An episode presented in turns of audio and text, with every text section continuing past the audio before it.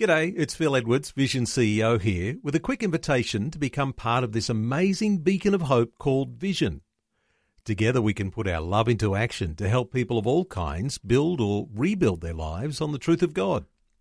Please consider the part you can play during our upcoming Visionathon appeal, remembering that it's your support that makes Vision possible, including this podcast. This podcast is made available by Vision Christian Media, thanks to the generosity of our supporters. Your donation today means great podcasts like this remain available to help people look to God daily. Please make your donation today at vision.org.au. How do we get invited to the banquet with God? How do we get into the kingdom of God?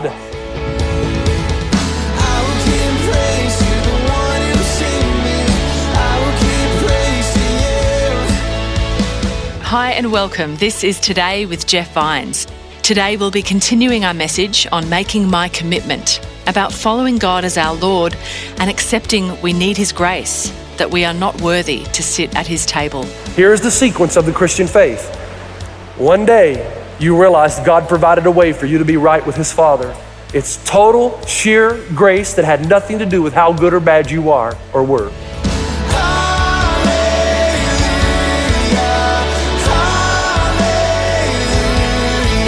This is Today with Jeff Vines, and we continue making my commitment. But the bottom line is that we just don't take sin that seriously anymore. And we allow our children to be entertained by it. We pay good money to be entertained by it. And our problem is not wondering if we're going to lose our temper and become angry when we shouldn't. Our real problem is that we're not angry when we should be. When is the last time any of us fell down on our face, prostrate before God, because we felt so horrible about sin we committed. And not because we got caught, but because we knew we had wounded the heart of God. When is the last time? In Africa, if you're going to approach the chief of the village, you come to the chief on your hands and knees. But in America, we're so addicted to our own human rights, there's no way we're going to bow to anybody. And the problem is, now, listen to me. It's coming from your pastor. Young people, I'm going to come after you first. Listen. The older people, they do love you. And even though they don't particularly like your music, they understand that if that's what it takes to reach you, they say, okay, let's go for it. But there is a concern they have for you that I want to be their voice today. They have a concern that your generation has brought Jesus so close that you forgot there's a difference and that you're in danger of losing the reverence you're to have for God. That yes, Jesus is your friend and he's closer than the air that you breathe. But let me tell you something. Even though Jesus is your friend, you're not the same. He doesn't take commands from you, you take them from him. And there is a sense of awe and reverence we are to have for God that the older generation in this room has. They've not forgotten. And they're just a little concerned that God has come so close that you don't revere him anymore. That's why sometimes I'll get emails about the communion time, and I understand, and we're trying to deal with it. But some of them think that when we do communion, this is a sacred, holy time, that we're confronted with our own sin, not a time just to be taken lightly, pass it, gone, and get through and get out to it and go to the next thing.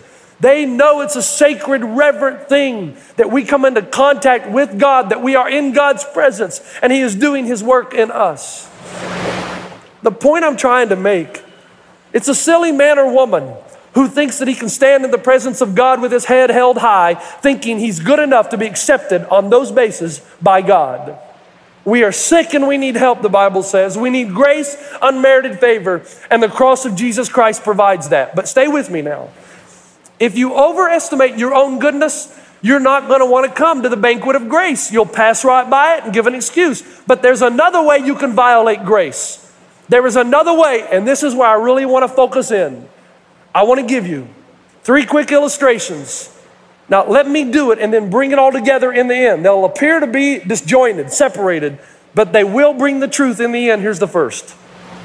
My wife, as soon as she saw the LA County Fair advertised, said, Will you please take me?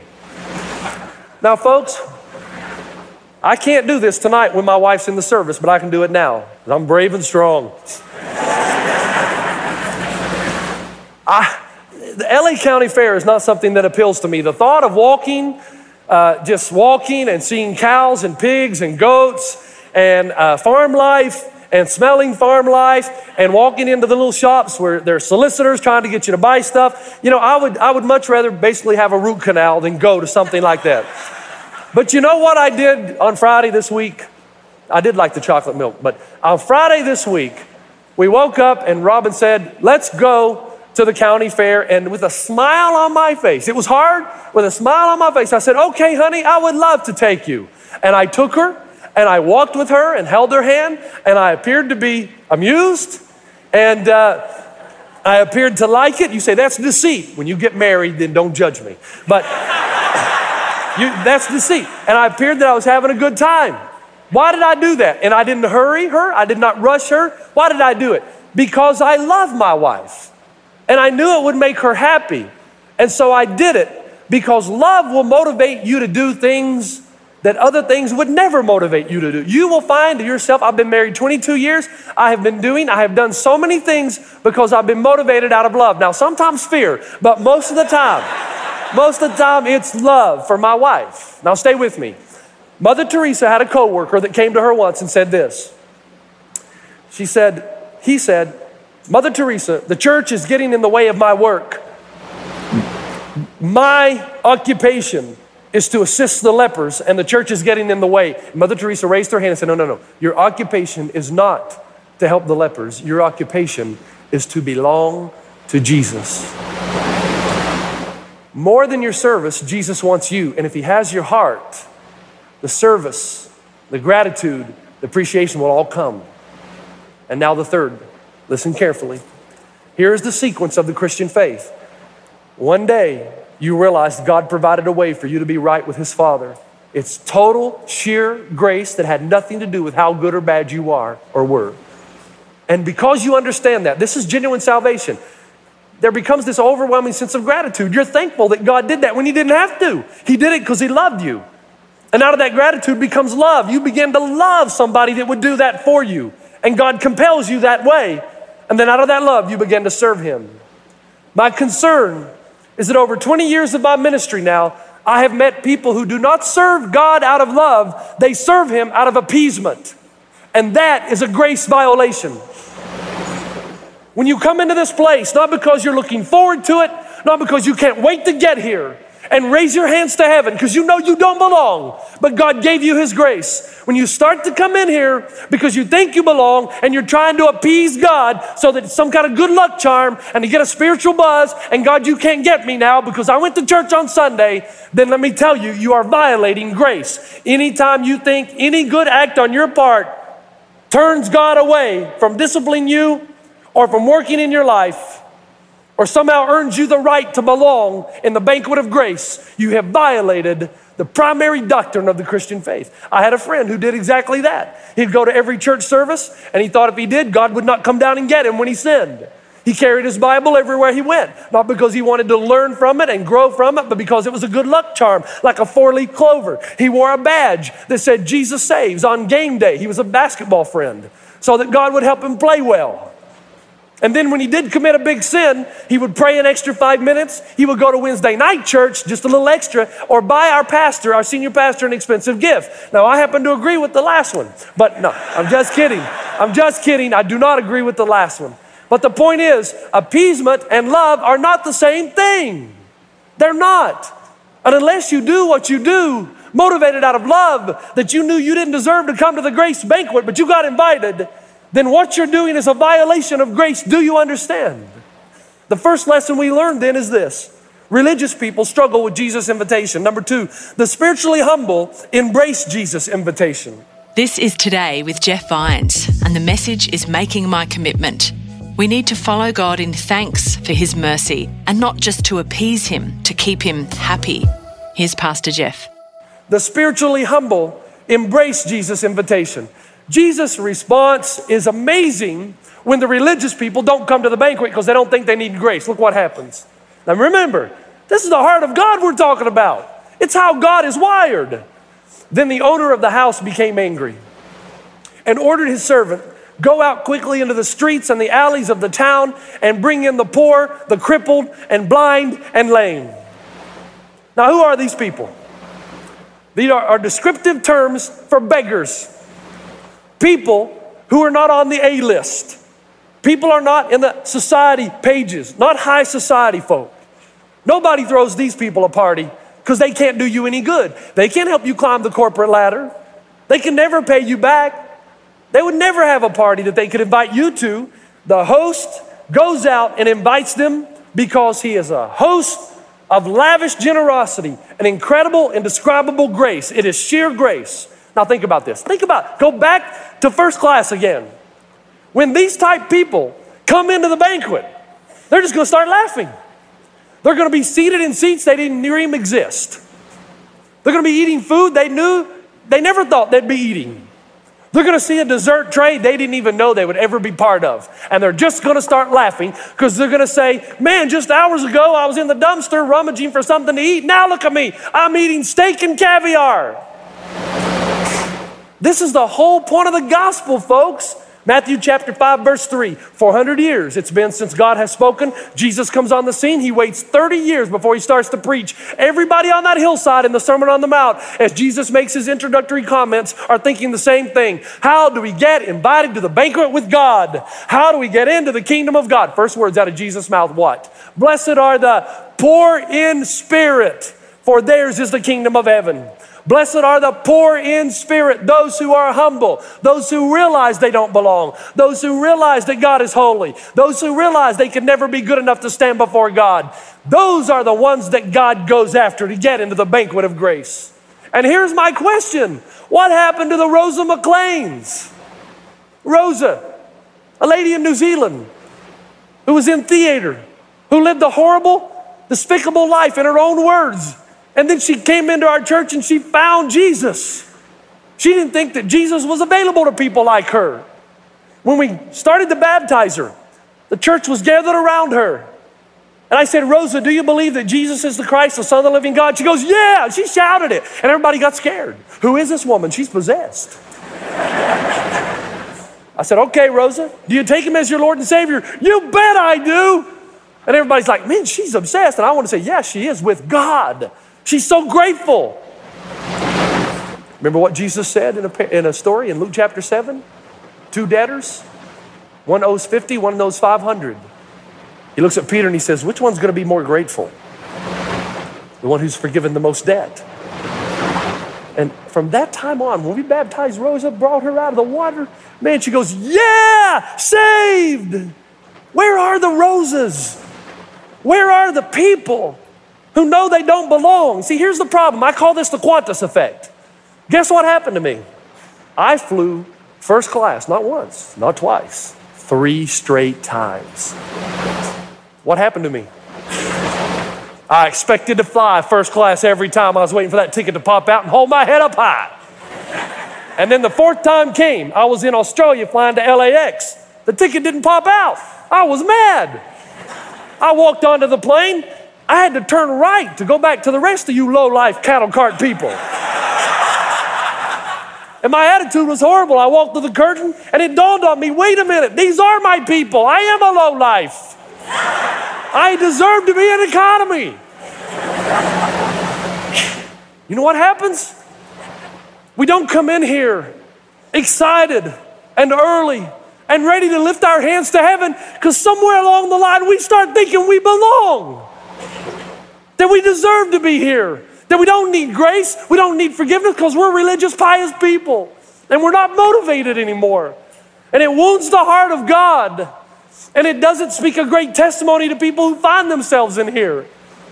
That all of us are guilty. We start thinking we belong and we have the right to be here. And Jesus says, I want you to remember not too long ago you were digging in the trash cans with no hope. And now you're in a banquet of grace. Now, listen, listen as we close Jesus' words. He says, first of all, what do we learn from the parable? Religious people struggle with Jesus' invitation. Number two, the spiritually humble embrace Jesus' invitation. Number three, and last, the far removed long for Jesus' invitation. Now, this is the heart of God.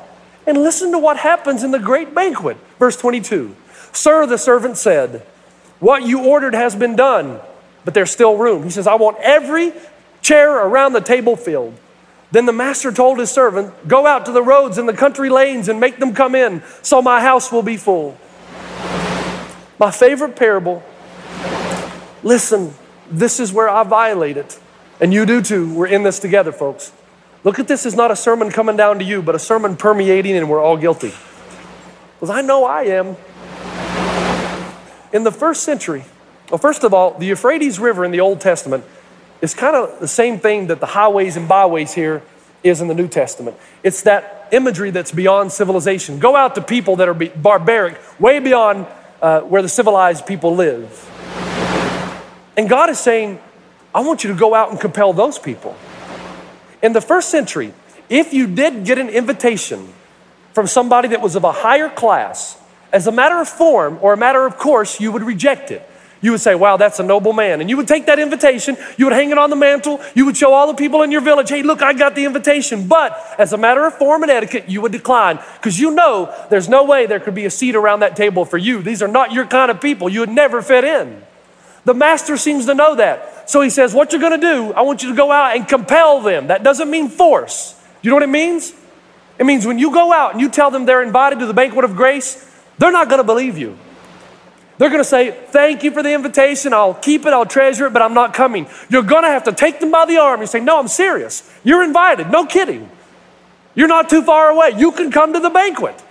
And then about halfway, they're going to say, uh, uh, uh, Am I really going? And they're not going to believe you till they arrive at the banquet and they're seated eating the finest foods, finest desserts, and experiencing this incredible generosity and grace. Then they'll believe you and then they'll start laughing. I can't believe it. I can't believe it. It's for me too. But here's what I do I start thinking I belong. So I meet a sinner out there who's got a foul mouth, who is in prostitution, or who doesn't live the way I think they ought to live, and I run from them. And so do you. And Jesus says I'm supposed to grab them by the arm, look them in the eye, and compel them to come. That's his heart for those people. But the danger is we start fitting nice and snug into the religious, pious people. We belong, and we want to be with people like us. And I'm asking you, who has God brought into your life? in your neighborhood, at the golf club, at the gym that you think's a low life. And sometimes all it takes is for you to love them, grab their arm, look them in the eye, and says, I want you to know something. Jesus Christ loves you and wants you to be part of his banquet. It's exactly what happened with me and a guy by the name of Tim Price. Those of you who are golfers, you know Nicky Price. Nicky Price is Tim's younger brother. I met Tim in New Zealand, and let me just be honest with you. The best way to describe Tim is well, his hobby was sin. That's the best way to describe him. He would ask me the same question. Now, I don't mean to be offensive here. He would ask me the same question every Friday night after we played a round of golf. We became good buddies, and he taught me the game. He said, uh, every Friday night, he'd say, Jeff, you know my question. I'd say, Yeah, I know your question, and he'd always give it anyway. Are you ready to go get drunk and get naked? Same thing every Friday night. Every invitation, every Friday night. This guy says he's a Christian. I'll entice him enough. Sooner or later, he'll give in. Finally, one day, after we'd been hitting some balls on the driving range, I grabbed Tim's arm. I said, Tim, you've been a great friend to me. You've taught me the game. I really love you. And I want you to know something. When the time comes in your life when you're broken, I want you to remember what I'm about to say right now. That the banquet or the grace of God, I didn't say banquet, the grace of God is for you. And God loves you and wants you in His kingdom, no matter what you've done in the past, no matter what you do in the future. I want you to remember that, that God is compelling you to come. Five years later, we were living in New Zealand. I got a three page letter handwritten. And Tim Price told me he was driving his car in the dead of night back across the border of South Africa into Zimbabwe. And he said he realized where he was in his life. Everything was falling apart. And in handwritten ink, he says, And I remembered the words you said that no matter how far away from God, I'm invited to the kingdom of grace. And I'm writing this letter to tell you I have given my life to Christ. I had not seen him for 15 years. Last summer, when I was in Zimbabwe, I saw him. And I ran onto the driving range, and when he turned and saw me, now here's a guy that was rough and rugged, showed no emotion, no love. And Jesus had done an incredible work in his life. He literally dropped everything on the range and sprinted to the parking lot and hugged me and embraced me. Thank you for bringing Jesus into my life. And now, while all the other whites are leaving Zimbabwe, do you know what Tim Price is doing? He's staying, helping people who are poor to get food to survive. Here's my one question Who's God brought into your life? Who? That He wants you to grab them by the arm and compel them to come. Father, we are grateful for the power of your word and for your kindness. We are thankful that you have called us into a life to recognize that we don't deserve to be here, that we're here because of grace. And that same grace that brought us the first time is the grace that sustains us. That we are not religious, pious, self righteous people, or at least we shouldn't be. We depend completely and totally on you. And Father, we love you for that. And I pray that your truth of your heart, as described and discovered in Luke 14, would become a reality in our lives. That no one is beyond the boundaries. In fact, those are the people that you want us to go out and compel to come. My prayer in Jesus' name. Amen.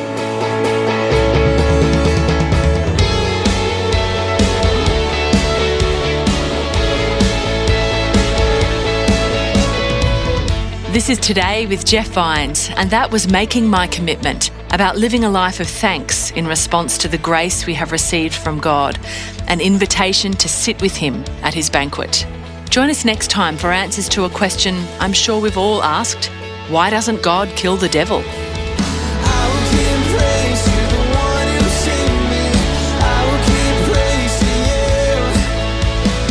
Today with Jeff Vines. Just another way vision is connecting faith to your life.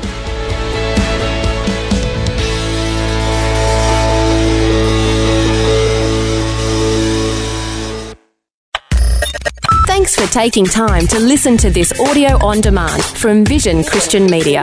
To find out more about us, go to vision.org.au.